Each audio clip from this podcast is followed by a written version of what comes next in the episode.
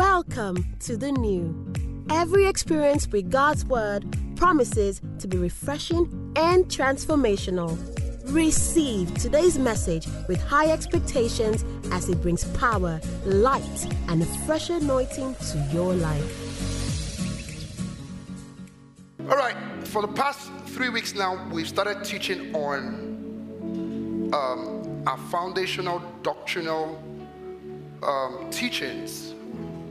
Um, and if you've not listened to any of those series, even if you are here physically or you are joining online, I'd like to encourage you to go back and listen to it again because it's going to help you understand, all right, the things that we are talking about and the things that we are teaching. Turn it down a little bit. Turn it down a little bit. And the things that, you know, I've been teaching and we um, have been communicating. Now, let me just say this here as a way of foundation a lot of times believers come to church and only practice what they see other people practice without truly understanding why they are doing what they are doing. Now, I found so many times that it's spiritual things that the question why is sometimes exempted. God is not against you asking questions. And God is not against us having understanding of what and what it is we are doing. I'll give a very good example. If I say, everyone stand on your feet and give God a shout. Now, you shouldn't at that moment say, why are we giving God a shout? You should practice it by doing what I've said. But you must go back and study what is the spiritual significance of shouting and rejoicing or being joyful? If I say, um, run, or I say, begin to dance in the Holy Ghost, or even to the little thing as praying in the Spirit, we don't ask why. The Bible says that we should study to show yourself approved so that you can have a right understanding as to what exactly it is that you are doing. And so there are many things in the Bible that a lot of believers just do it without any form of understanding. So if we say give, because we see everybody go outside to give, we just give. And now it's okay, it's good. But you see, you will not enjoy the benefits in the fullness if you don't have the understanding as to why you are doing what you're doing. The moment understanding is lost, you are only doing what other person is doing without understanding why it is supposed to be done. That's why it's very critical. Understanding is so pivotal, it's so important that we understand particularly your foundational doctrines. And that's why for the next one month again, we'll just take time to soak it, to teach it, to teach it, to teach it so that you have understanding. Amen. Amen. Do you have your Bibles yet? Yes, Do you have your writing material? Yes, Can we dive right into it? Yes, Hallelujah. Are you ready? All right, Hebrews chapter 6 and verse 1. Let's go back to our anchor scripture for these teachings. Just increase it a little bit.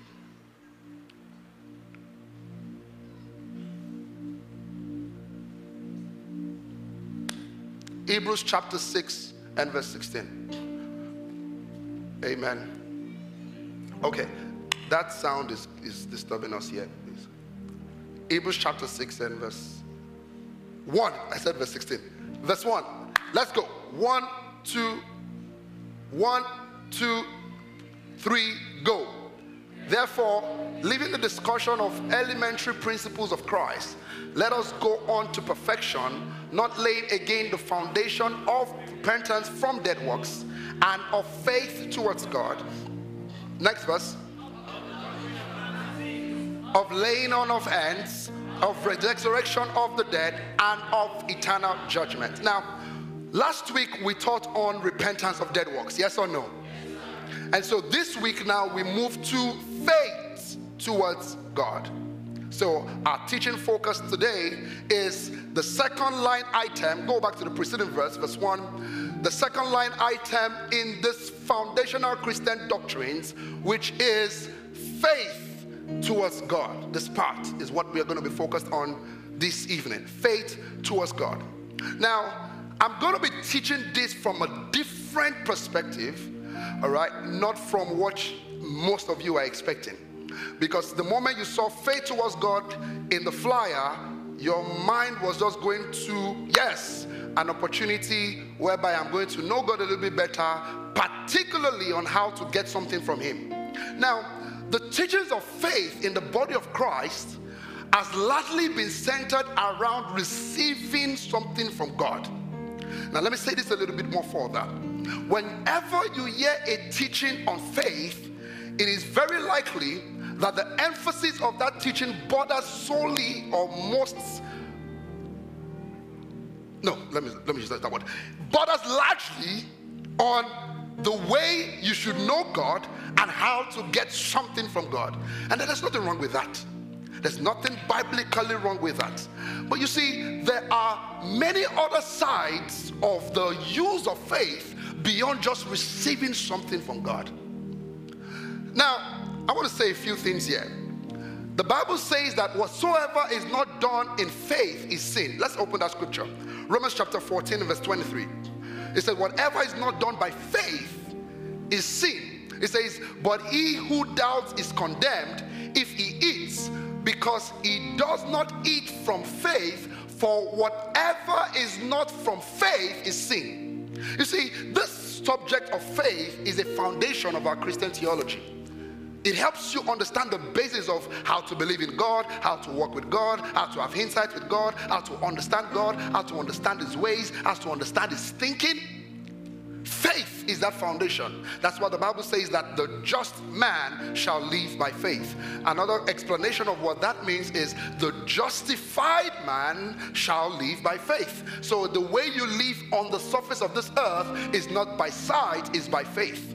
In fact, when you look at the first attributes and the actions of the Godhead in Genesis chapter 1, you see that it was a life of faith. God who called those things that be not as though they were faith. The Bible says, without faith, it's impossible to please God, that he that comes to God must believe that he is, and he is a rewarder of those that diligently seek him. Faith. Now, most of us, we understand the subject of faith to a degree.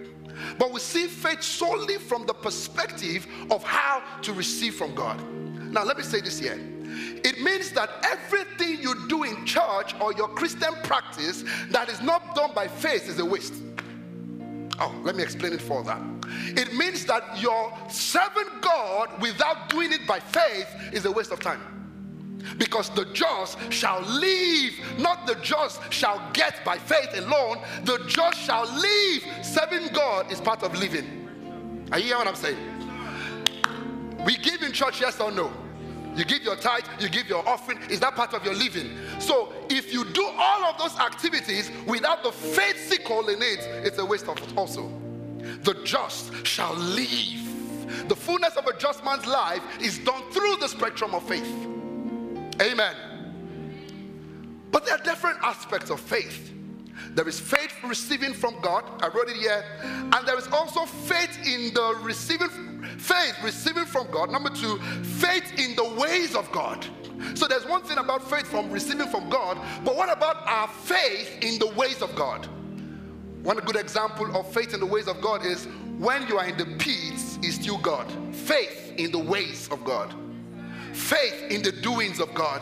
You are God alone for the four times begun in the good times and bad. Faith in the ways. The ways doesn't mean that it has to favor you. Glory to God. But faith in that way, though he slay me, yet I will praise him. Faith in the ways of God. Are you seeing that? You see, that teaching has been removed from the curriculum of the believers. It's only the faith of receiving we focus on. But there's a faith in the ways of God. There is also what we call faith in doing the will of God. That's the one when he says, Go and, go and sacrifice Isaac. You're only the same person he promised you. After how many years of waiting, he then says, Go and sacrifice him. Faith in the will of God. But we don't really teach that. We don't teach that old rugged cross like we used to teach and we used to hear in the 90s. That old way of denial, denying oneself. Don't take it. Though it's good, God says, don't take it. Faith in doing the will of God. And so today, I want to focus on the second part, which is faith in the ways of God. Open with me to Galatians chapter 2 and verse 16. Galatians 2 16. Galatians 2 and verse 16. Thank you, Lord. Thank you, Jesus. Hallelujah. All right, let's read this together. One, two, ready, I read knowing that a man is not justified by the works of the law, but by faith in Christ Jesus. Even we have believed in Christ Jesus that we may be justified by faith in Christ Jesus and not by works of the law. For by the works of the law, no flesh shall be justified. Faith in what? Christ Jesus. It means that if Jesus is leading you beside the still water is still a walk of faith. And if the same Jesus is leading you right in the valley of the shadow of death, is still the same Jesus. The faith in the Jesus of the still water must not be a different kind in the faith in the valley of the shadow. Many of us see faith in the will of God at this point as a loving, daring, simple, beautiful, loving Father. You can worship and cry, but the moment you enter into the valley of the shadow of death, He has forsaken me, where art thou? But He's still right there with you. The devil has told you when it is good, it is faith, when it is bad, it is fear. But I tell you, sometimes when it is bad, it's still. Faith God, faith in knowing the ways of God. Let's look at another scripture. Romans chapter 117. Romans 117. Somebody shout amen. It says, For it is the righteousness of God that it reveals from faith to faith, as it is written. Let's chorus this together. One, two, three, go. The just shall live by faith. Now, quickly, so that we can move ahead, because we have a lot of things to, to, to teach today. The concept of faith was predicated on something, which is the covenant between God and man. Now, that's a whole teaching, and I hope that the Holy Spirit will give us a permission this year to really cover, you know, the covenant, the teaching on covenant. And when I do epignosis um, with Ikeja, and I'm going to be doing that across all the new installations, um, I will touch a little bit on it. Well, maybe a little bit deeper on it. I'm going to be teaching on the laws, the laws of Moses, the law of the Spirit of life in Christ Jesus, and all of that. But I, I want to brush a little bit on covenant because you see, the reason why we have faith in God is not because God is just God, so we have faith in Him because it's just God. We have faith because of something that has been initiated that it cannot go back on. And that something is covenant that is swore by himself, through himself, and for himself, for us. The Bible says, by two immutable things, it is impossible for God to lie. And so our faith is predicated on what he has sworn. Meaning that the day he says he's no longer doing it, he must die. And God is not a man that he cannot die. So when we have faith, you see, this is the statement that David made when he went to Goliath. He says, Who art thou, O uncircumcised Philistine? He knew his covenant. Now, the Bible called that covenant that David operated in in an old covenant. He says, We then have a better covenant upon better promises. And so we understand that our subject of faith, what we stand on when you think of faith, is the covenant that God has with you. That's why that covenant was not made between God and man. I don't have time to show you that. If you look at it with what happened with Abraham, it wasn't God and Abraham, it was God and God. Because if you want to cut covenant with somebody, the way it is done is that is either you are equal, that's why you can do covenants together. If someone who, in the old days when they used to fight battles, if your family is a warrior, and another family are farmers, they two come together and say, let's do it this way. I have farming products, and let's cut a covenant. I would always supply food to your family, and you would just ensure the other family is maybe the warrior. You would always ensure that we are protected. What would they do? They'll cut blood, they'll put a testator there, they'll put somebody there who observes the process and the procedure, and they, they drink of the blood. In that moment, they've entered into a covenant. You must always supply food to me, and you must always protect me when the enemy comes. But how would God cut covenant with man? Because they are not on the same level. So he had to get to a point to cut the covenant with himself, not with man. And God is not a man that he should lie, so he cannot falter on the covenant. So that is how we stand on faith because we know that if he has said it, and he will. Are you getting my point? Now, in Jeremiah chapter 33, Jeremiah 31, Jeremiah 31 and verse 31. Jeremiah 31 and verse 31. Somebody say, I hear. Are you ready to go a little bit deeper? I can hear you louder. Jeremiah 31 and 31. Glory to God. It says, Behold, you know, I've taught you this before.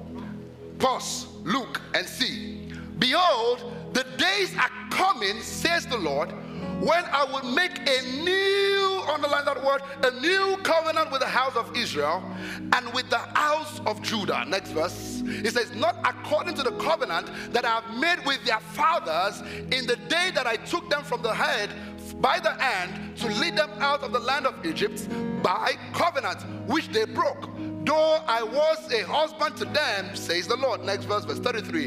But this is the covenant that I would make with the house of Israel after those days, says the Lord. I will put my what? Law in their minds. Underline that word, laws in their minds. And I will write it on their hearts, and I will be their God, and they will be my people. Next verse, verse 34. No man shall. Okay, go back to that preceding verse. Now, watch this. Let me give a perfect example of what you understand because you see most time when people read the scripture i've heard a lot of believers say that the moment we got born again then the understanding of the word of god the epignosis of the word is now in our spirit.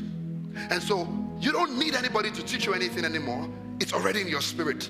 Because the law has been put in your spirit already. Many people believe that so, what people believe is that you don't need to go after any knowledge again. Now, let's understand the premise upon which this was told. A very good example is this. Uh, let me have that water, that water bottle, or that water. No, no, no, no, no, it's too far. Just come. Thank you. Watch this now. You see this water here? I'm not branding any company. You see this water right here? When God says, I will put my law in their what? Minds. It means that this water, the bottle is empty if there's no water inside. The moment I put water inside, the bottle is filled with water.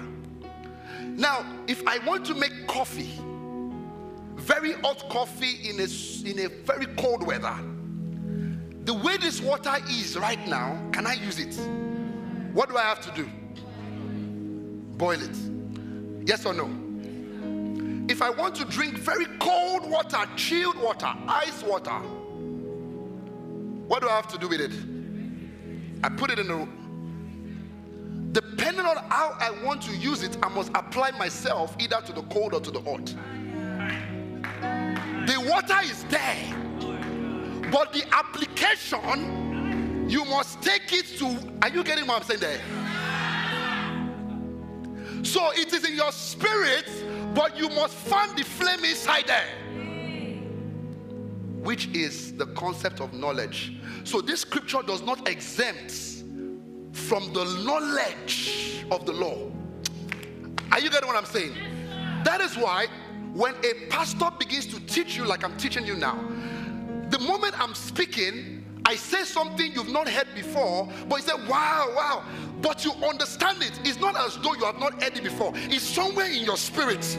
But when I say it, it clicks something in your spirit. Say, so that is that thing. It's like it was somewhere before, then it came up top. Does that happen to you? So the word of God is in your spirit. That's why anointed teacher brings it from the reservoir of where it is to the top level knowledge that you can now use it because it's of no good if it's there, residual, and you can do nothing with it. Are you getting what I'm saying? That's why you must always expose yourself to the word because it moves from a level and comes to revelation. The moment it's on letter level, it's of no good. The moment it moves from letter to light, then you can use it. Are you getting what I'm saying? So the covenant understanding of faith towards God in our doctrinal understanding is in your spirit. But I want to help you to apply it now. Did you get it? So let's enter into the application of it. Yesterday, thank you. We had come out with a flyer. The, the, the fact, the theme for today was supposed to be faith and baptism. If you look at it according to the order. As of this morning, when I saw the flyer, I called um, PV and I said, Since last night, I've been feeling in my spirit that I need to teach extensively on giving. And it's very connected to faith towards God because it's one of the prerequisites in your faith life with God.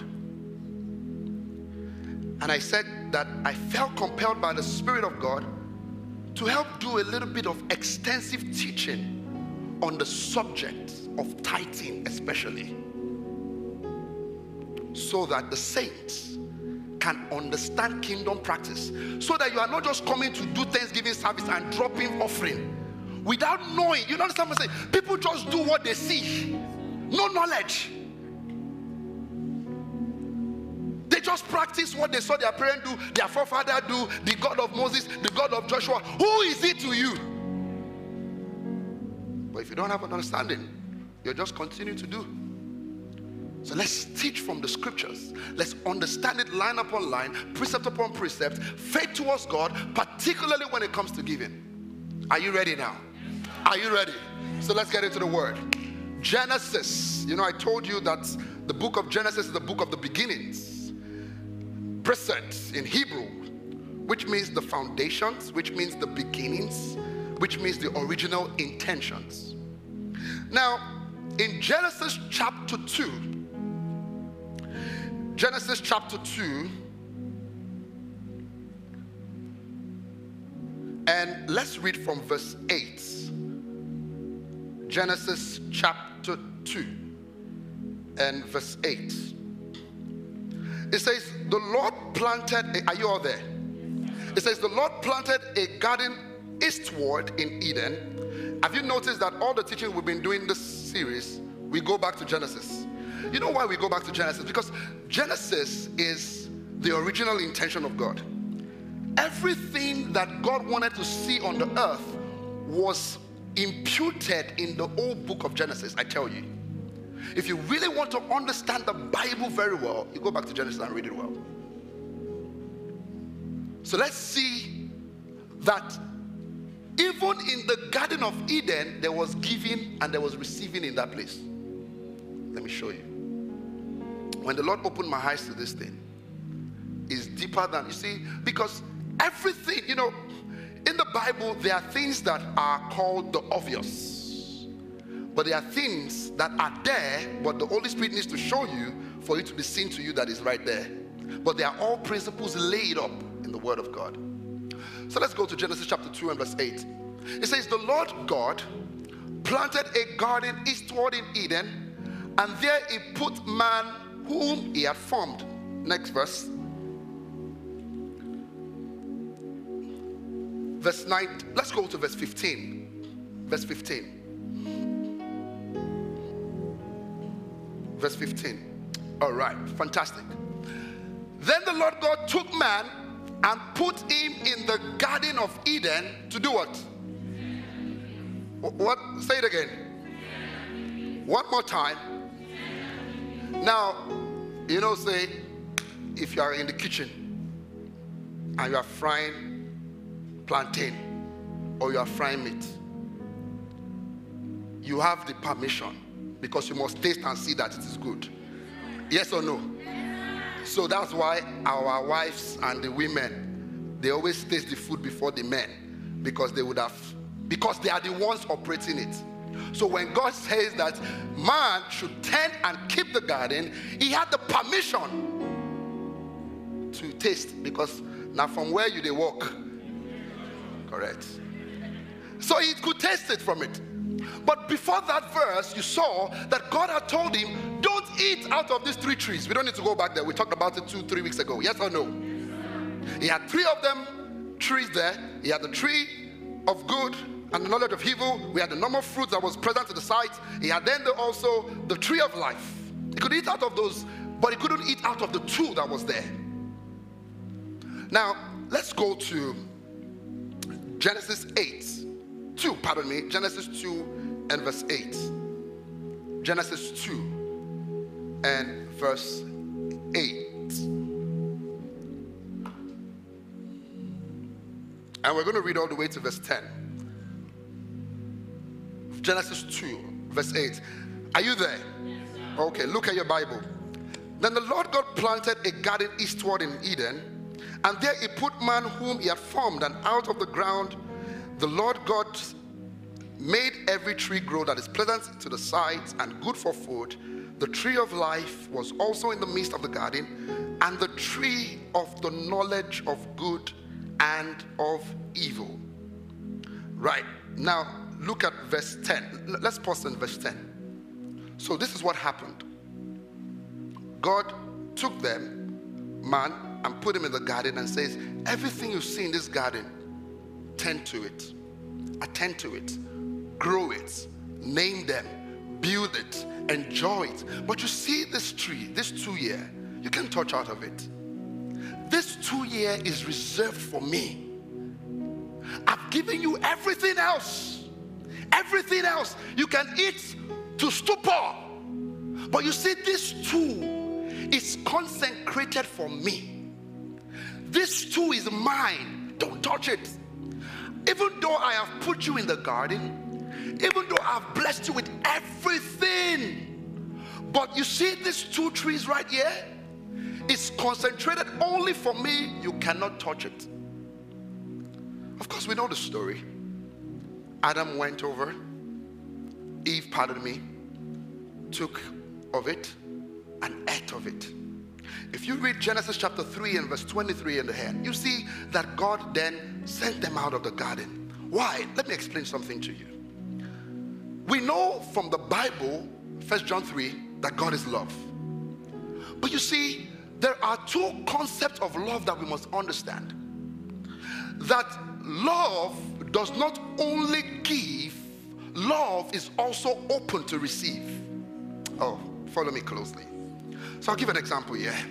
My wife and I are married right here.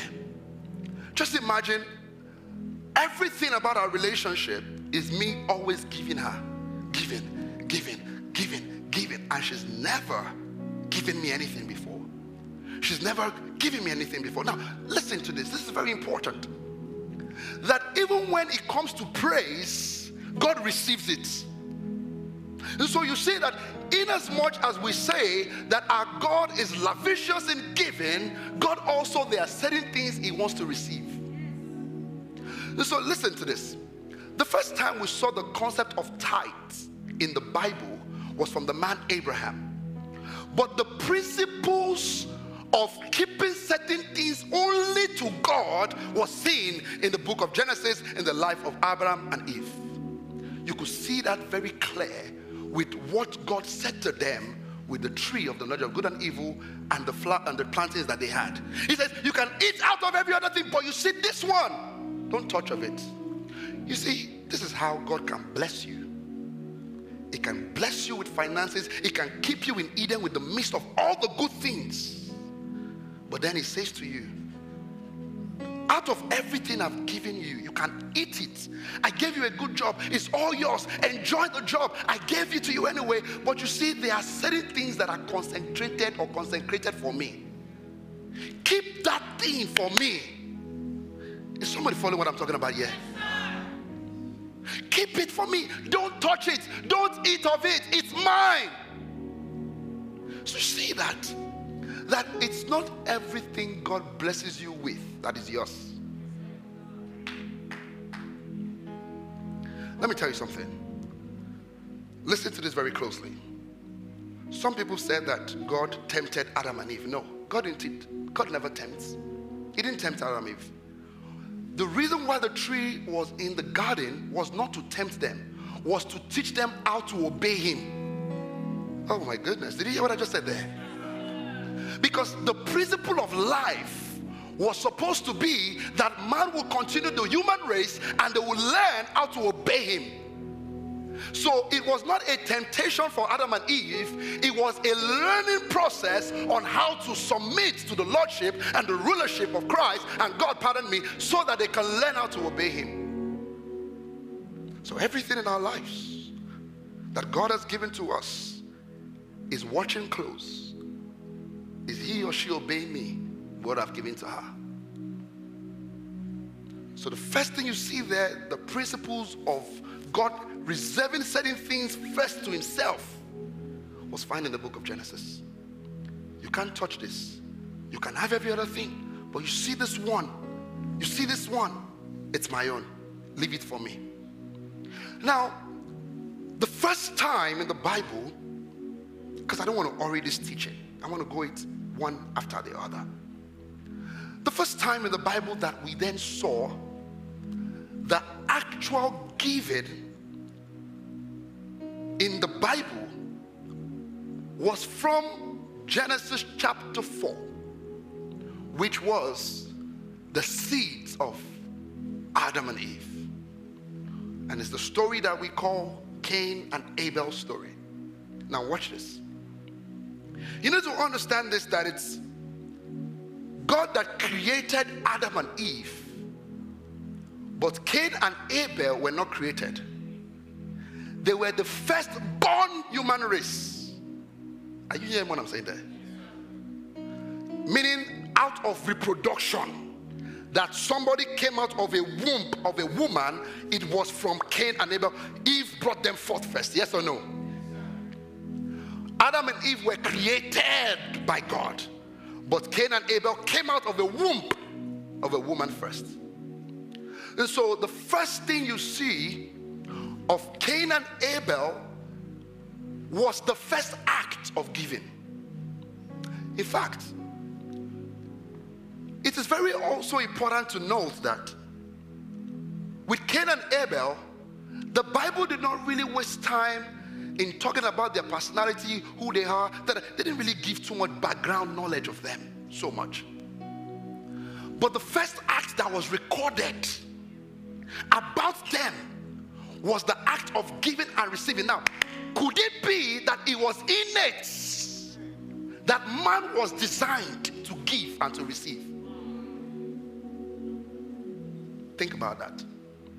Could it be that it was part of it? Now, another side of this could be could it be that as they were growing up, these are possibilities or suggestions, that as they were growing up, these were part of the things that Adam and Eve, because when God made the call for it for them, they did not say no, they didn't fight or war against it. It was a natural response. So, could it be that there were things that they had learned? Or could it be that there were things that they had seen? You see, if you look at both of them, Cain and Abel, you see the first act of God with man and the last act of God with man. The first act of God with Adam was take this ground and till it, which was almost like farmer work the last act of God with man was God killing an animal and putting a tunic in the body of Adam and Eve, which was almost like what you call cattle rearing and killing an animal, which is like a calf or a lamb, and putting there. So the occupation of Cain and Abel fit into the first act of God and also the last act are you following me? Are you missing me? Are you getting it? So, we had Cain and Abel. The first time we saw first fruits in the Bible was from Cain and Abel. I'm not going to teach on that so deeply today, but I will touch it next week because I want to eat on that tight matter. So let's go to the scriptures. Uh, Genesis 4, verse 1. Genesis 4, verse 1. Is somebody getting something this morning, this evening? All right, let's go there. Genesis 4 and verse 1. Somebody shout, Glory to God. Let's go to verse 2. All right, you read for me. One, two, ready, and go.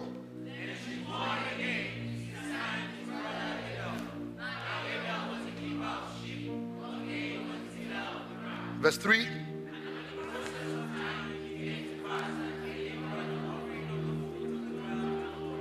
Verse 4 The firstborn of his flock and of their fat, and the Lord respected Abel and his offering. Verse 5, last one.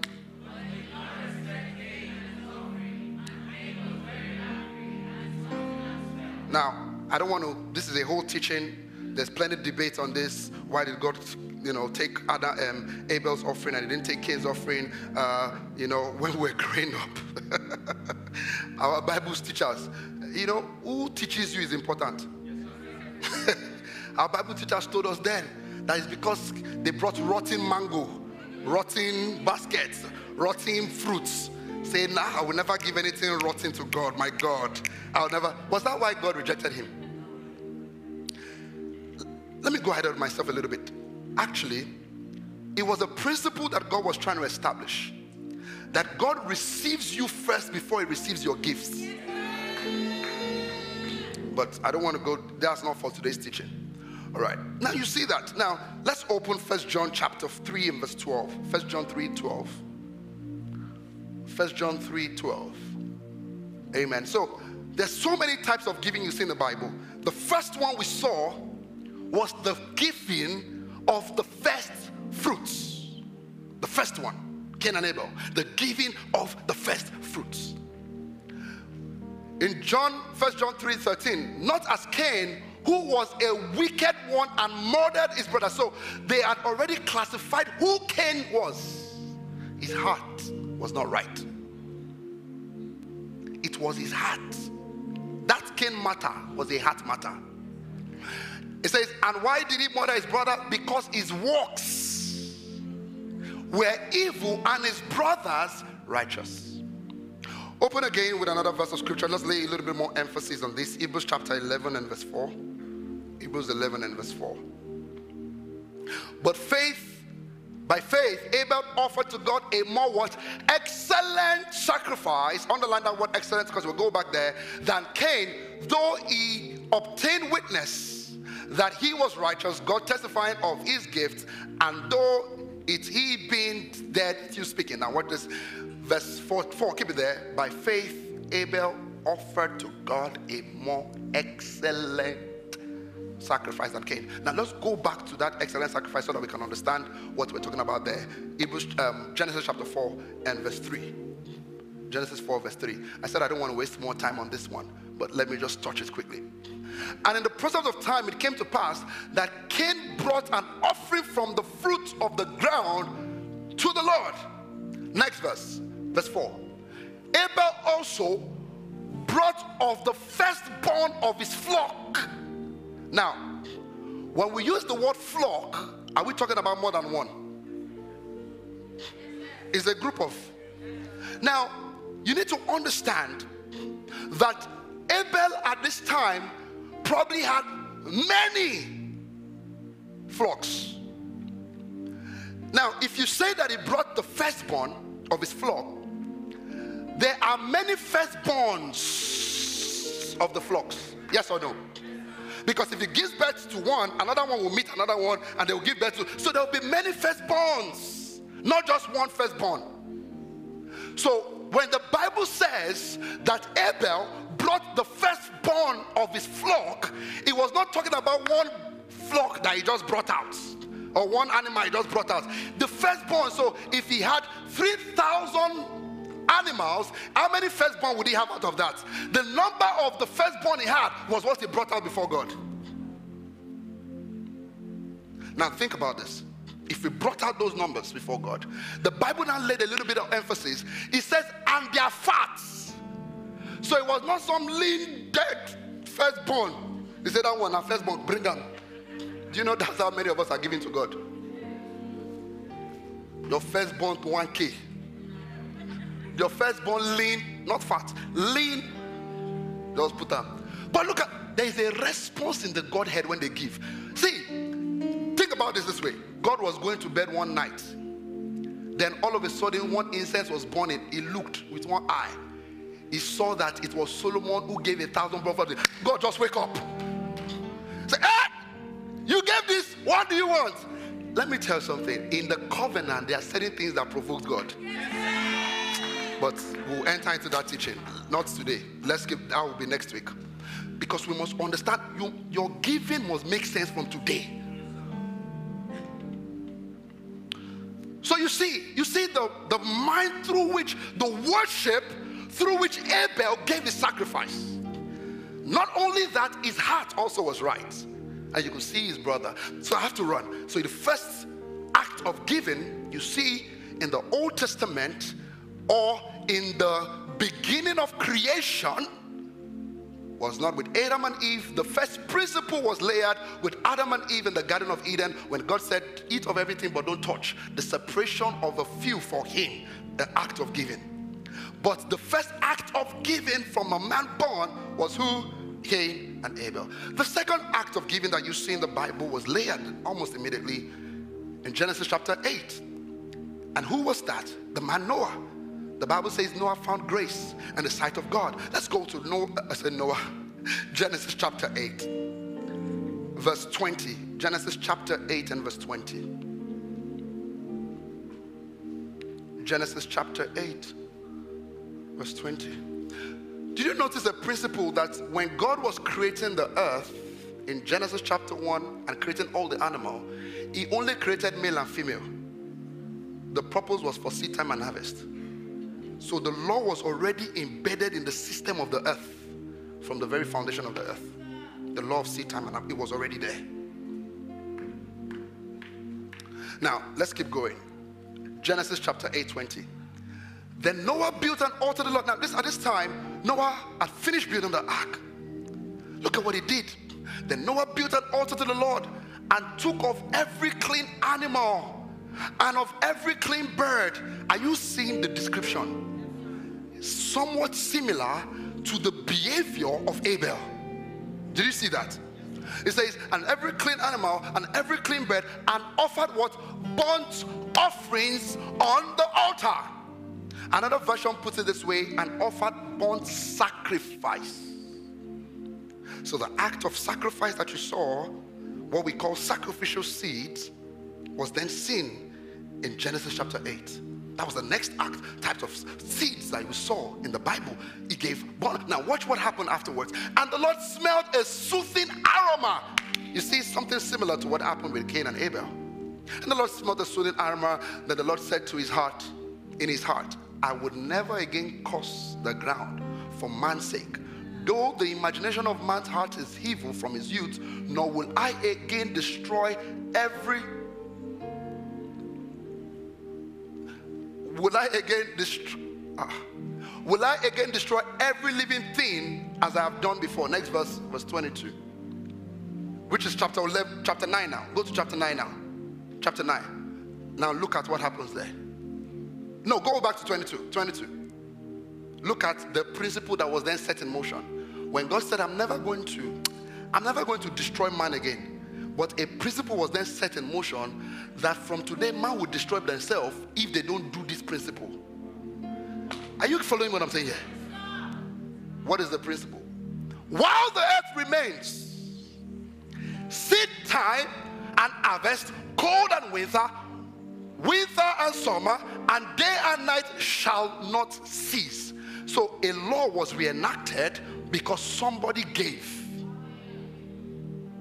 God said, I'm never going to destroy the earth again, but I'm going to set in motion what would make people pick a choice. You destroy yourself or you exempt yourself. I will set it in motion. But me destroy anymore, no more. But this law would operate by itself that anyone who stays in the right part of the law, it will work for them. Are you following what I'm saying here? Go to chapter 9. So you see sacrificial. That's why some people's family, you see it in chapter 9. So God blessed Noah and what? Was the sons there when they gave this thing? So you see how people can write covenants for their children's children. Can you see? That some people's children will be blessed because of Abraham's sake, because of Shola's sake. You're not saying your own. and, and God blessed Noah and what? His sons. And said to them, the same words he spoke to Adam in the beginning was the same words he altered to him.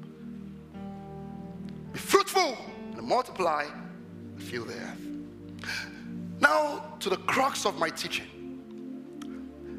Genesis chapter 14 and verse 18, which is where we then saw the first act of tithing and the third act of giving in the Bible. Are you following me? And that is the concept of tithing. Now, children of God, this is one of the most attacked, bastardized, it looks as though, and I say this with all humility to the body of Christ because I truly love the body of Christ. We truly failed in our assignment that a group of people, personalities, and men can say one thing and shake us because the large percentage of people don't know the God that they serve, yet they call Yahweh my God. And so somebody will wake up, I tell you the truth, in a generation to come and say, man is no longer man, man is now woman.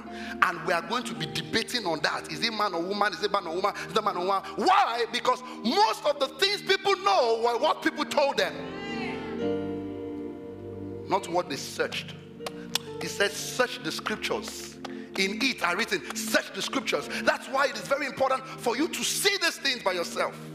And that's why in church, when we say read the scripture, I always encourage you, open it yourself and see it. So that it creates a hook in your spirit that always wants you to go back to see it again. So one man just came from nowhere, especially in Nigeria, and shook everybody. We're now debating. People who were titles before just churches that used to say tight, they coined the name. Now they've all come back because the guy has left them. When he wakes up three weeks time and says, Bruce, everybody said it's true. You know why? There is a deficiency of teaching priests and discipled men in the body of Christ. And once there is a deficiency of those things in the body, we pay dearly for it.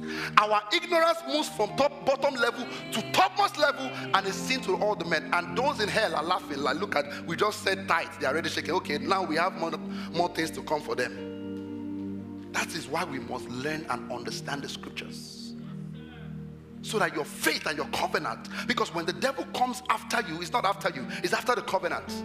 Your understanding of your rights. So let's look at this scripture one after the other. If I don't finish today, I will continue next week. Are you ready? Yes, Genesis chapter 14 and verse 18. We're going to read it all the way down together, and I am going to take it one after the other. Genesis 14, and let's start from verse 18. Just to put a little bit of background knowledge for you on that scripture, this was uh, Abraham who had gone to fight to get back his son, his, his, his um, cousin or nephew, Lot, because Lot has too much problem, and Lot is a lot. you know, so he went to rescue him back. And then in Genesis chapter 14 and verse 18, he then faced Lot. Um, uh, what's the name? Melchizedek. So let's read the scripture so that we can have an understanding of who this Melchizedek because we are always talking about Melchizedek. You know, when we are growing up, there are two people in the Bible we all knew Methuselah and Melchizedek. But some of us don't even understand Melchizedek. We just say, and eh, he's like Jesus. Is he like Jesus? What is the role of Melchizedek? What does he play in the order? Are you getting what I'm saying? So let's check it out now. Let's read this scripture first and then we'll go to the next verse. Um, Genesis 14, verse 18. Let's go there. Genesis 14. Somebody shout, Thank you, Jesus. Thank you, Jesus. All the way to verse 18. All right, let's read. Everybody, look at your Bible and read together. One, two, three, go. Then Melchizedek, king of Salem, brought out wine, bread and wine. He was the priest of God Most High, and he blessed him and said, Blessed be Abraham of God Most High, possessor of heaven and earth. Verse 20. And blessed he be God Most High, who has delivered your enemies into your hands. And he gave him a tithe of all. Now the king of Sodom said to Abraham, Give me the person and take the goods for yourself. And Abraham said to the king of Sodom, I have raised my hands to the Lord God Most High, the possessor of heaven and earth, that I would take nothing from a thread of a sandal strap, that I would not take anything that is yours, lest you shall say, I have made Abraham rich. Verse 24, except only that the young man, I'm the only one reading. I say their portion. Now, some of the debates about this tithing issue was some teachings that I believe infuriated some people Christians, believers, unbelievers. With every sense of humility and honor and respect, you hear some teachings that almost move from faith to fear. And so, if you don't tithe, your life will be tight. if you don't tithe, the devourer is knocking at your door. You know the one at the kitchen door? He has left the front door of your house. He's right at the kitchen door, he's knocking. And so some people became angry and said, No, no, no. I'm not tithing and I'm and I'm and I'm getting money. So do I have to tithe? Listen, it is the most go and check it out. Statistics shows that it is one of the most silent questions in the heart of every believer. This tithing matter. That's why people do it today and don't do it next week, next month. They are not sure.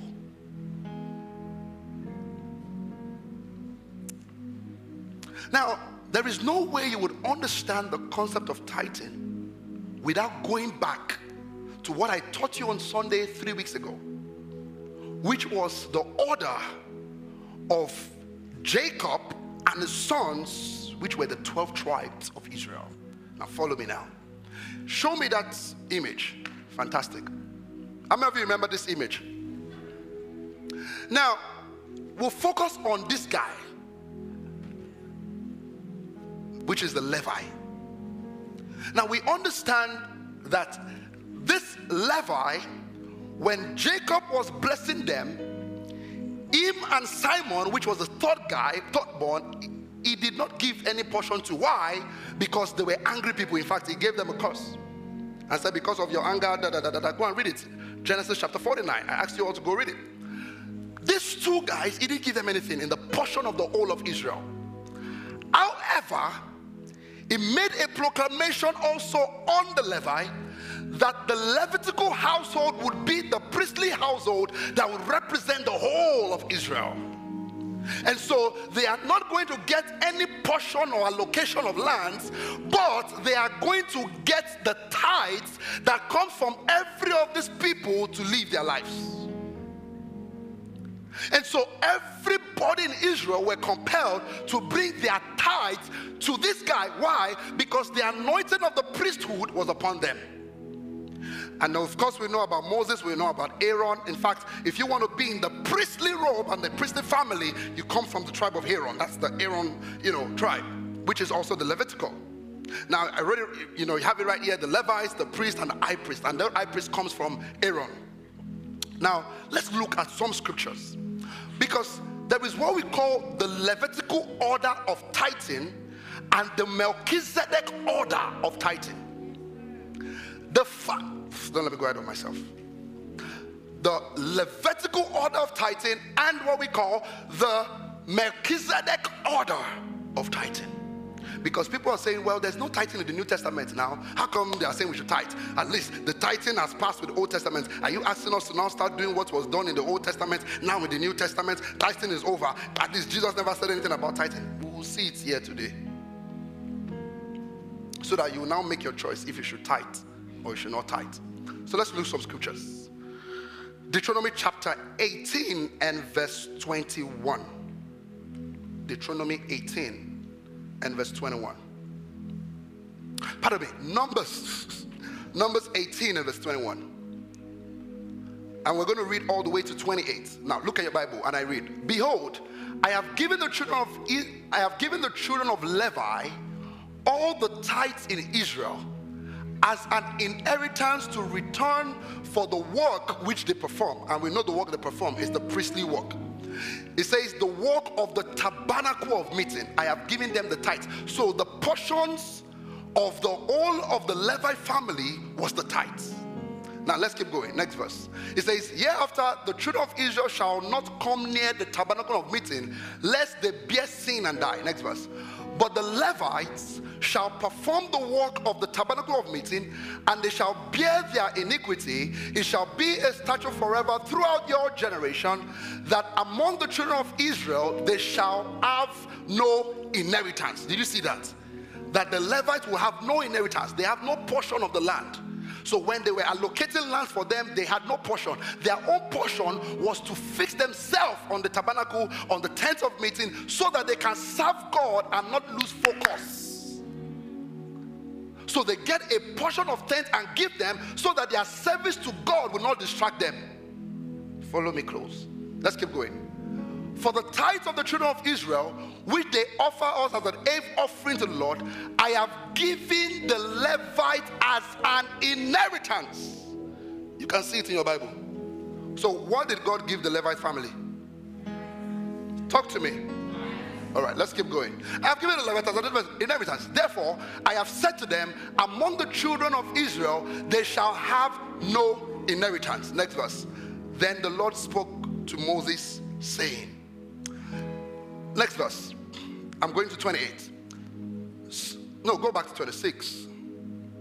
Speak thus to the, to the Levites and say to them, when you take from the children of Israel the tithes which I have given you from them as your inheritance, then you shall offer up a heave offering of it to the Lord, a tenth of the tithes. Next verse, verse 27.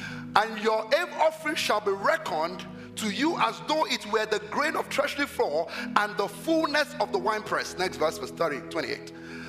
Thus you shall also offer a offering to the Lord from all your tithes that you receive from the children of Israel, and you shall give the Lord a offering from it to what? Aaron the priest.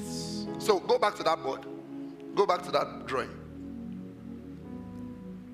So the way this Levitical family lives is through the tithes. Now, in the Old Testament, the priests, which is the high priests, out of that tithe, a portion of it is for them. You know, in the Bible, there was a story about Eli and his son. Why did God get angry with them? From the meat pot. Who stole the meat from the cooking pot? Number one stole the meat. What were they supposed to do? According to the biblical order, you are not supposed to open and look. You are supposed to use the fork to just put there anyone your hand touches what you take by closing. But what they did was they will open and select point and key. So God said, eh, you did do point and key, Labi. So the way that Levitical lives was through the tithes. So they bring all of those things to the storehouse, and a portion of it goes to the high priest. Now, listen, I want to say something here because I teach now to the body of Christ. Listen close. The reason why people forced that tithing thing was solely because, no, not solely, partly because some doctrines and some assemblies in the body of Christ still practice this. Which means if you gather 10 billion, all right, the high priest collects a percentage tenth of it. So they were saying things deeper than, are you getting what I'm saying? They were saying things deeper. They were still practicing some of these things. Let's keep going. Leviticus chapter 27 and verse 30. Leviticus 27. In fact, before we go to Leviticus 27 30, let's go to Hebrews 7 5. Hebrews 7 5. Hebrews 7 verse 5. So, by the time we are done, you would understand why Jesus did not come from the house of Levites. He came from Judah. There was a reason. Ah, are you guys ready for this today? Let's go. Hebrews 7 5. It says, And indeed, those who are the sons of Levi, who receive the priesthood, have a commandment to receive what? Tithes from the people according to the law. That is, from their brethren, though they have come from the loins of Abraham. Open again to Leviticus 27, verse 30. Leviticus 27, verse 30. I asked for 15 minutes of more time. Can I even have one hour? Aha, I like you guys. Let's continue. All right. And all the tithes of the land, whether of the seed of the land or what? Or the fruits of the tree, it is the Lord. It is holy unto God. Next verse, verse 31. If any man wants at all to redeem any of his tithes, he shall add one fifth to it. Next verse. And according to the tithes of the herds of the flock, so there are different types of tithes in the Old Testament, but not for today. Of whatever passes under the rod, the tenth one shall be holy unto God. Next verse. He who shall not inquire whether it is good or bad, nor shall he exchange it. And if he exchanges it at all, then both it and the one exchanger of it, it shall be holy and shall not be redeemed. Now, let's look at Nehemiah chapter 12 and verse 44 as we begin to connect the scriptures together. Nehemiah chapter 12 and verse 44. Amen. Now, watch this now. It says, and at the same time, some were appointed over the rooms of what? So, in the tabernacle of tents, there was a storehouse. So, when you bring your tithes, you bring it to the storehouse, and out of the storehouse, a percentage is given to the high priest. But the tenth of it is what you bring there. So there was a storehouse. Now watch this. To the rooms of the storehouse for the offerings, the first fruits. We thought about first fruits before. You saw that there, and the tithes. Can you see that there are two different things? Who practice first fruits? I just taught you now. Who practice first fruits? All right and the tithe, and to gather into them from the fields of the city the portions specified by the law for the priest and the Levites. And for Judah rejoiced over the priest and the Levites who ministered. Again, open to Nehemiah 13 and verse 10. Nehemiah 13 and verse 10.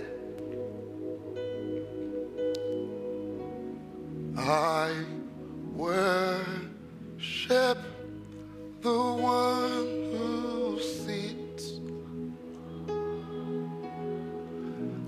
I also realized that the portions of the Levites had not been given them. Did you see that? This was Nehemiah speaking. For each of the Levites and the singers who did the work had gone back to their fields. Next verse, verse 11. So I contended with the rulers and said, Why is the house of God forsaken? And I gathered them together and set them in their place. Next verse. Then all Judah brought the tithes. Can you see? Judah, which was not the Levitical order. All Judah brought the tithe of the grain and the new wine and the oil. Where? So, who keeps the tithes? The priests, the Levitical order. Now, if you read Malachi chapter 3, verse 7, don't go there because I know it scares everybody. That's the most scary scripture that most believers don't like to read again. But if you read Malachi chapter 3, verse 37, let's go, verse 7. It says, Yeah, the days of the Father, da da da, and the next verse. It says, Will a man rob God? Yet you have robbed me. People they fear when they do this. Yet you rob. Imagine God say you rob him. he says, Yeah, you have robbed me, but you say, In what way have I robbed you in tithes and offering? Next verse. That's not where I'm going to. God, let's verse. I know this one scares all of you. Verse 10. Bring all the tithes into the storehouse that they may be food in my house. Now, this scripture was speaking to the household of Israel. The Judah family, the Dan family, the Simon family. There is no meat, there is no food in the storehouse of the Levitical order. The priests don't have anything to eat.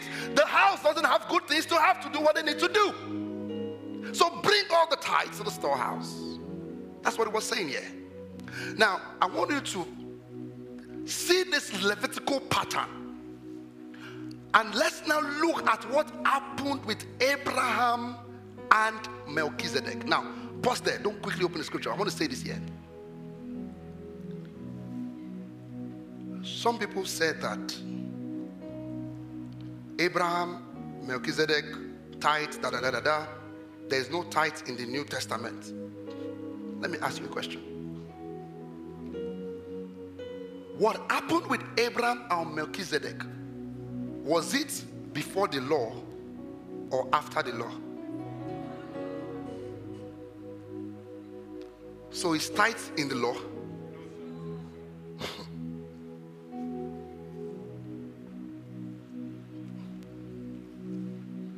Let's go to Melchizedek. Genesis 14, verse 18. Now, you'll get it now. Because tithe was not just a law thing. That's why you see that the sequence of God, He made it happen even before Moses ever brought the law. This tithe happened before Moses brought the law. So tithe wasn't based on law, though it was in the house of Levitical. Because even before the Levitical order was formed, there was Abraham. Jacob was an offspring of Abraham. It was Jacob who brought all those orders together the Dan, the Simon, the Judah, the Judah, and all the likes. So Abraham had existed before that time, yes or no? So let's look at this guy called Melchizedek. Number one, they said that then the then Melchizedek, king of Salem, brought out wine, bread and wine, and it was the high priest of God. Go to Hebrews chapter 7. Let's look at something very well quickly and come back here. Hebrews chapter 7 about this guy Melchizedek. Are you getting tired? All right, let's look at this guy called Melchizedek. For Melchizedek, king of Salem, priest of the Most High God, who met Abraham returning from the slaughter of kings and blessed him. Next verse. To whom also Abraham gave a tenth of all. Look at this. First being translated a king of what? Righteousness. And then also the king of Salem, meaning what? The king of what? Peace. Who does that look like? Let's keep it. It says, without father, without mother, without genealogy, having neither beginning of days and end of life, but made like the Son of God, remaining a priest where? Let's go to verse 4. Now consider how this great man was to whom even the patriarch before the law before the law, the patriarch before the law gave him a tenth of his tithe. Now, let's go back to the scripture. No, we are coming back there. Let's go back to the scripture of what we read now Genesis chapter 14. Genesis chapter 14. Let's start from verse 18. Let's start from verse 18. Genesis 14, 18. Amen. Then Melchizedek, king of Salem, brought out wine, bread, and wine. So let's look at the similarities between Melchizedek and Christ. Because there are Bible scholars who are still fighting that Melchizedek is not Christ. When you think of bread and wine, what comes to your mind? What was the first act of Melchizedek? Gave Abraham blessed and bread and wine before he blessed him. What were the last possessions of Christ with the disciples? Luke chapter 17 was what? Broke bread, broke took wine. Take, do this in the remembrance of me. let's open the scripture. Let's open the scripture. Luke 27, verse 17. Luke 27, 22, verse 17. Luke 22, verse 17. Luke 22, verse 17. Then he took the cup and gave thanks, and he said, Take this and divide it among yourself. Next verse, verse 18. For I say to you, I will not drink of the fruit of the wine unto the kingdom of God. Let's come next verse. And he took bread and gave thanks and broke it. Can you see the similarity? Now, go back again to the scripture we read earlier, which is Genesis chapter 14. Let's continue our similarities between Melchizedek and Christ. Do you also notice that Melchizedek, the Bible describes him as a king and a priest. But this is an interesting thing. He was a king and a priest, but was not from the tribe of the Levitical order. Because the Levitical order had not been initiated before he came. And Jesus was not from the Levitical order, he was from the tribe of Judah. So it was exempted similarity. Now, the Bible says he was a king and a priest. Revelation chapter 5 and verse 10. Now he has made us what? A king and a priest. You can only make somebody a king and a priest if you are a king and a priest. In fact, even in the earthly ministry of Jesus, they could discern him that he had kingship with him. That's why when he was going to die, they called him King of the Jews. Say he made us a king and a priest unto God. So he had that same two dimension. He was a king and he was a priest. Now, let's go a little bit deeper and let's read Hebrews chapter 7 and verse 1 to 9. Now, let me say something here. Let me touch a little bit. Thank you, Holy Spirit. Let me touch a little bit about the king and the priest thing. The priesthood there talks about the Levitical order. You, you, you might have to go back and listen to this message again. Amen. The priesthood there talks about the Levitical order, the kingship there. Now, it means that he was king of Salem and priest unto God. He had to dual operation. It's the same way Christ is both the wisdom of God and the power of God. So when you think of kingship, you think of power. Uh, pardon me, you think of wisdom. When you think of priesthood, you think of power. So Christ was wisdom and power of God. Melchizedek, wisdom and power king and priest. Now, watch this. The kingship there speaks of civil, and the priesthood there speaks of spiritual sacrifice, two dimensions. Now, when they brought Jesus and they showed him a coin, remember that story in the Bible? And they said, What should we do? He said, Give unto Caesar. Think about this.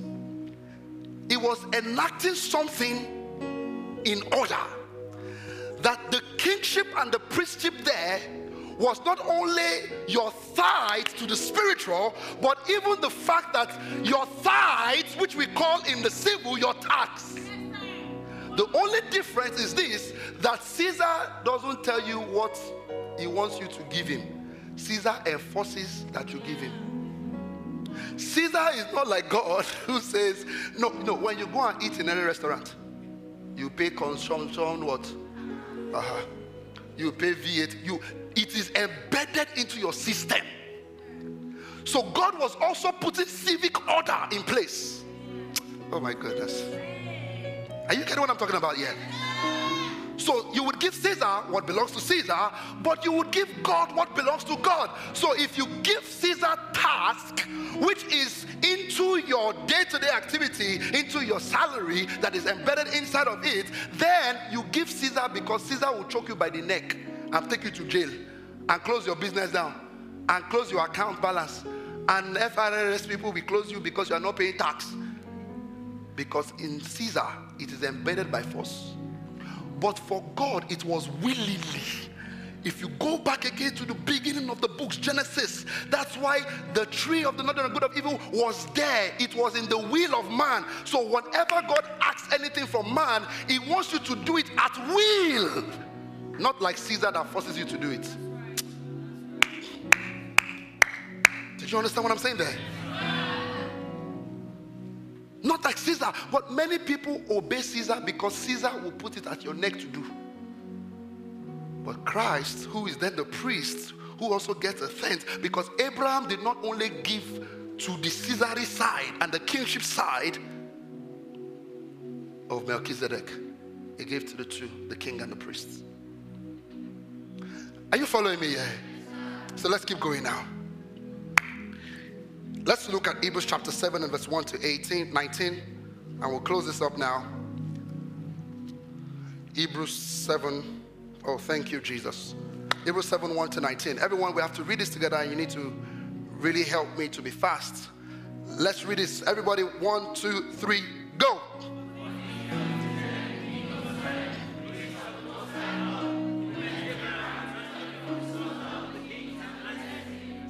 To whom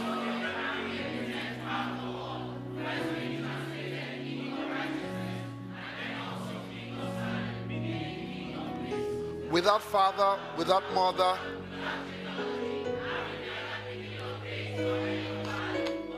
And the Son of God remains a priest continually. Next verse. Now consider how great this man was, to whom even the patriarch Abraham gave a tenth of his spoil. Now, let me say something here. The tenth of the spoil there meant that everything Abraham got in that battle, even if he got swords and weapons, gave a tenth of swords and weapons. The, the, what he gave them wasn't only animals, everything he got, he gave a tenth of it. Let's keep going.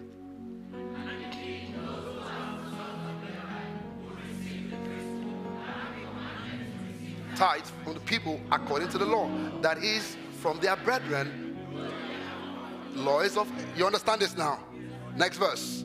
But he who is not derived from this from Abraham and blessed who had the promise. Next verse. Now, the least is blessed of the better. Now, there mortal men receive tithes, of whom, next verse, even Levi, who received tithes, paid tithes through Abraham, so to speak. Next verse, laws of his father when Abraham when Melchizedek, read it again, go back. For he was where? Who was in the loins of his father? Who was Je- Levi? Jacob. Yes or no? Was in the loins of his father when Abraham met him. Next verse. So you can see the exemption from the Levitical priesthood that was going on here. It was a substitution method. Let's keep going. Verse 11. The, one, two, three, go. For under it the people received the law. What further need was there that another priest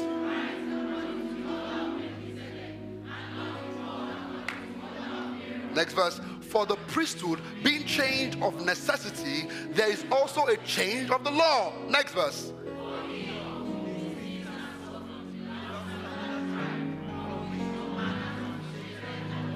Next verse.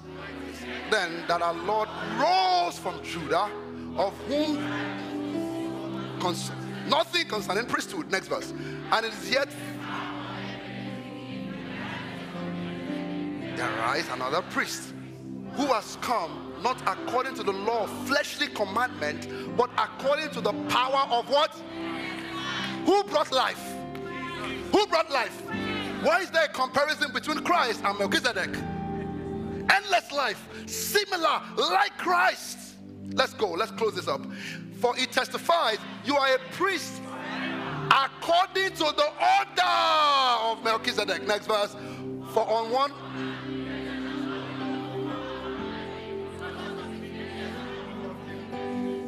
Next verse. Is that the no? Yes, next verse. For the law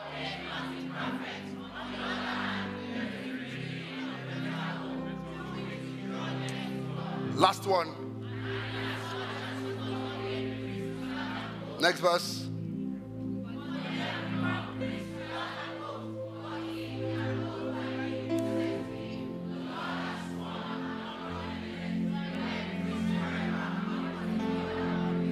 Next verse.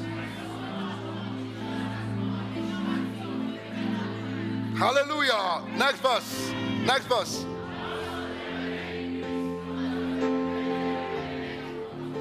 Next verse. As what? Glory to God. Let's verse. Let's go on. Therefore, those who come to God through Him, since He to make what? Who makes intercession for us? Who is our high priest? So you see that who receives the tithes?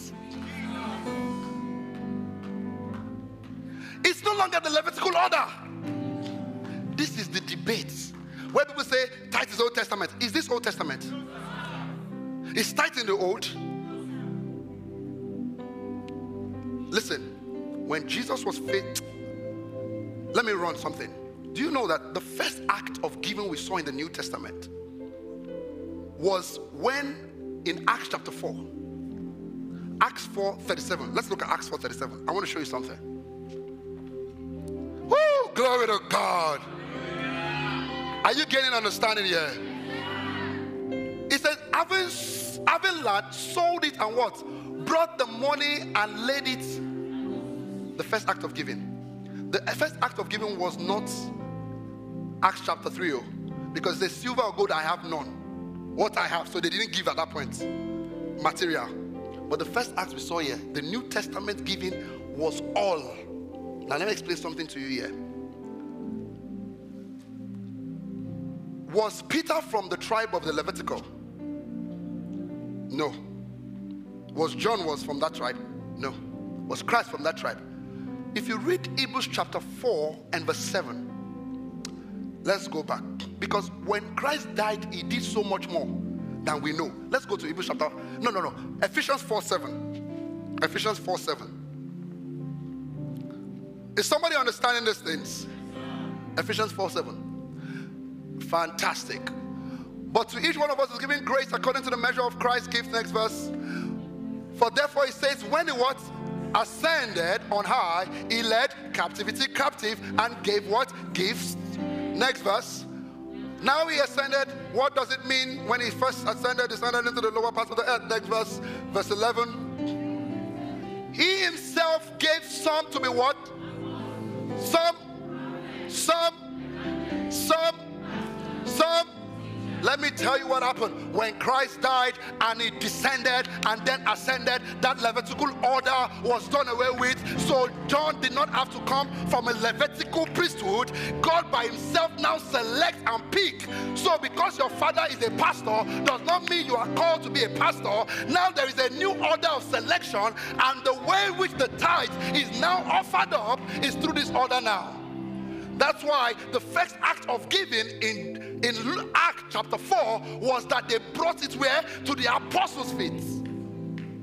So your apostolic house can collect your tithes. Did you understand what I'm saying there? Your apostolic house can collect your tithes. Glory be to God. So God Christ just broke that pattern up. Let me close with this. Hebrews 8, verse 1. Let's look at 8, verse 1 quickly. Thank you, Jesus. Somebody shout, Thank you, Lord. Hebrews 8 1. Let's read this quickly. One, two, ready, go. Now, this is the main point of the things that we are saying. We have such a high priest who is seated at the right hand of the throne of the majesty in heavens. Next verse, a minister of the sanctuary and of the true tabernacle, which the Lord erected and not man. For every high priest is what? Appointed to what? Hold up, hold up, hold up, hold up. When an high priest shows up, what must he bring? What are the gifts? Your gifts and sacrifices. When Jesus goes before God, let me show you something. Let's look at that scripture. Matthew chapter 14, verse 16. No, let's read this first. Let's complete it. Let's complete it. Matthew, let's complete it. Oh, glory to God. I heard a, word in my spirit, so I need to close now. The, Lord, the Holy Spirit just said to me, Now it is time. Because the Lord told me, listen to this. He said, I'm going to place a new anointing for money. That's why I said I wanted to lay hands. I wanted to listen to me very closely. And I heard the word of the Lord say it is time, so it means I need to close this up now. Ferramanto Shikatalamaya. Thank you, Jesus. I see the glory of the Lord. Just play that for me. I'm praying in the Spirit, please. I see the glory. So play that for me and give me that scripture. Let me close now. Thank you, Jesus. Let me explain it to you. What the Lord said to me today while I was praying. He said, I'm going to put an anointing on everyone that they would be able to see opportunities and seize opportunities. And you see, when you are coming out, don't be quick to fall down. Don't just let the hand touch your head. Just just uh, come in, let something. Uh, uh, you know, the next doctrine we are going to teach is the ministry of laying on of hands.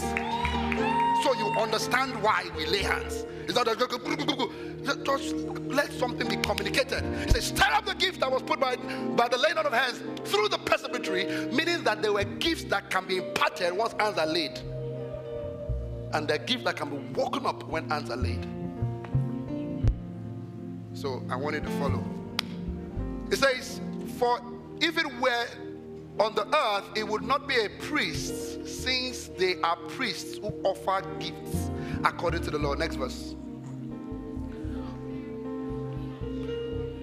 See that you make known. All right, let's go to that scripture. Mark, Mark, Matthew 14, 16. Matthew 14, 16. Thank you, Jesus. Everyone pray in the spirit under your breath. Just pray in the spirit. Now, now Jesus said to them, this was when he was faced with feeding 5,000 people. So you can see the function of a high priest. It was faced with 5,000 people. Then do not need to go away. You give them something to eat. Next verse. And they said to him, We have here what? Out of 5,000 people, they had five. And God said, Consecrate that five to me. Give me that five. Next verse, watch it.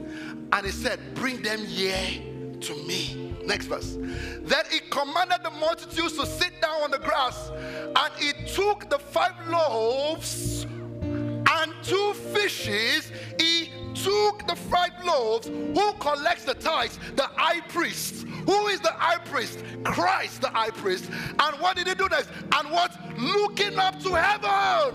It means he took the gift and gave it to heaven as what? High priest. He looked up to heaven and he said, And what?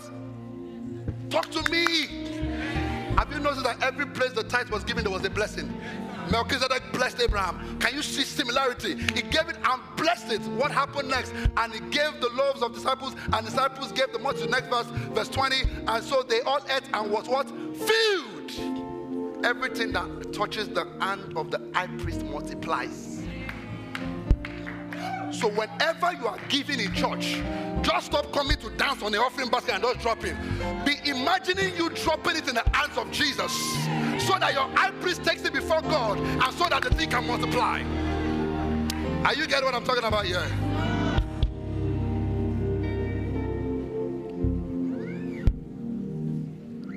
Luke chapter 11, verse 42. Jesus spoke about tithing there. I will continue this teaching. There's so much more I want to say. I will continue this teaching next week. Were you blessed? Do you have a better understanding? Now, lift your two hands up and pray in the Spirit.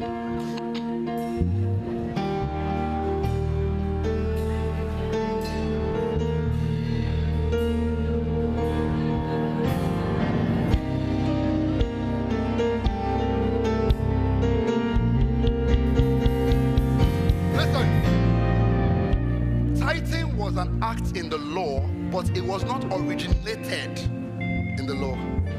It was an act that happened even before the law was ever enacted. Thank you, Lord. Somebody shout, Yes, yes, yes, yes, yes. Somebody shout, Yes, I'm ready, I'm ready, I'm ready, I'm ready, I'm ready, I'm ready, I'm ready. I'm ready, I'm ready, I'm ready, I'm ready, I'm ready, I'm ready, I'm ready, I'm ready.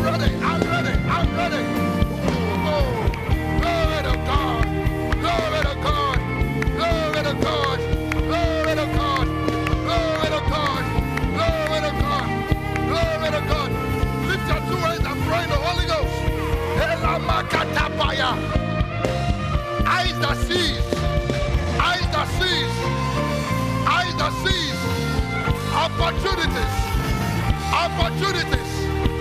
Rakotobo Yokobo. Ramantoko Palemande. Sakato Payalamanga. Keramato Payalai. Operamantos. Ele Pocondos. Keramaka. One more minute. One more minute. One more minute. One more minute. One more minute.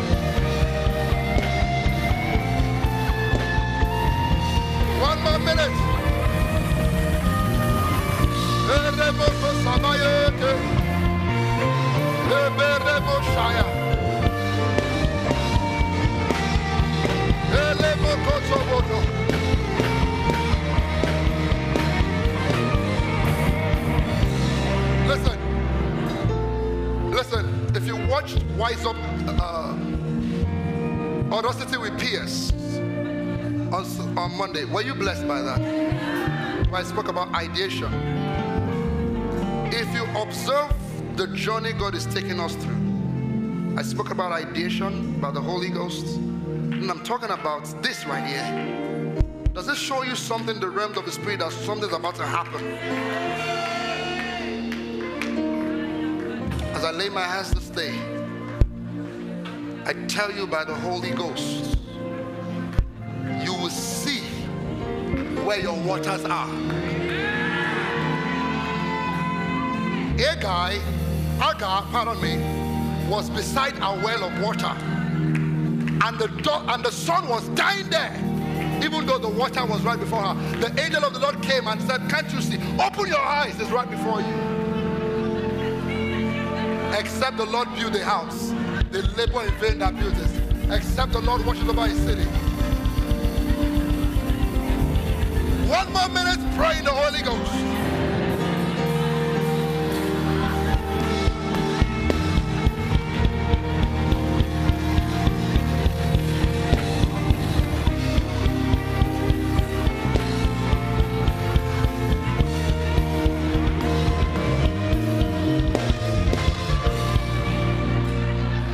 Listen, I said something at Wise Up Tuesday.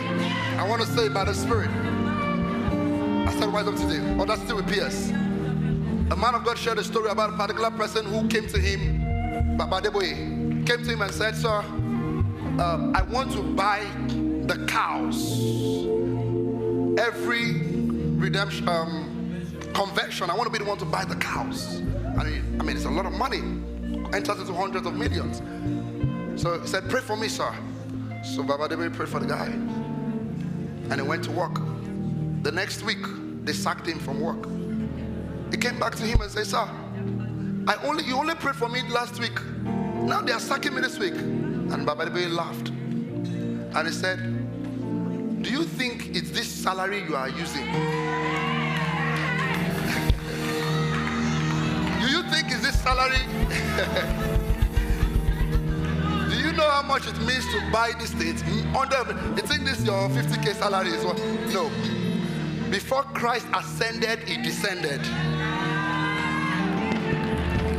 He said, Don't cry. Don't be feeling like he said no. Those things that you see are effects. Open your eyes. They are effect that there is pressure in the realms of the spirit. They are effect that something is about to happen. So some of you, your current job cannot give you the kind of money that you want to give to God. God needs to give you a new idea. It doesn't mean you, you leave the job, but it needs to open up a new portal by the Spirit. I tell you, other God, by whom the whole family in heaven and earth is named, as I lay my hands on you today, that eyes that sees, that eyes that sees, that sees and sees. Oh yeah. Listen, listen. Take that word. See and cease. That's the word of the Lord. See, I see and I cease. Put it everywhere in your spirit, in your mind. Oh, I see and I cease. Because there are people who see but don't cease. You will see and you will cease. You will see and you will seize those opportunities. Lift your two hands and pray very loud.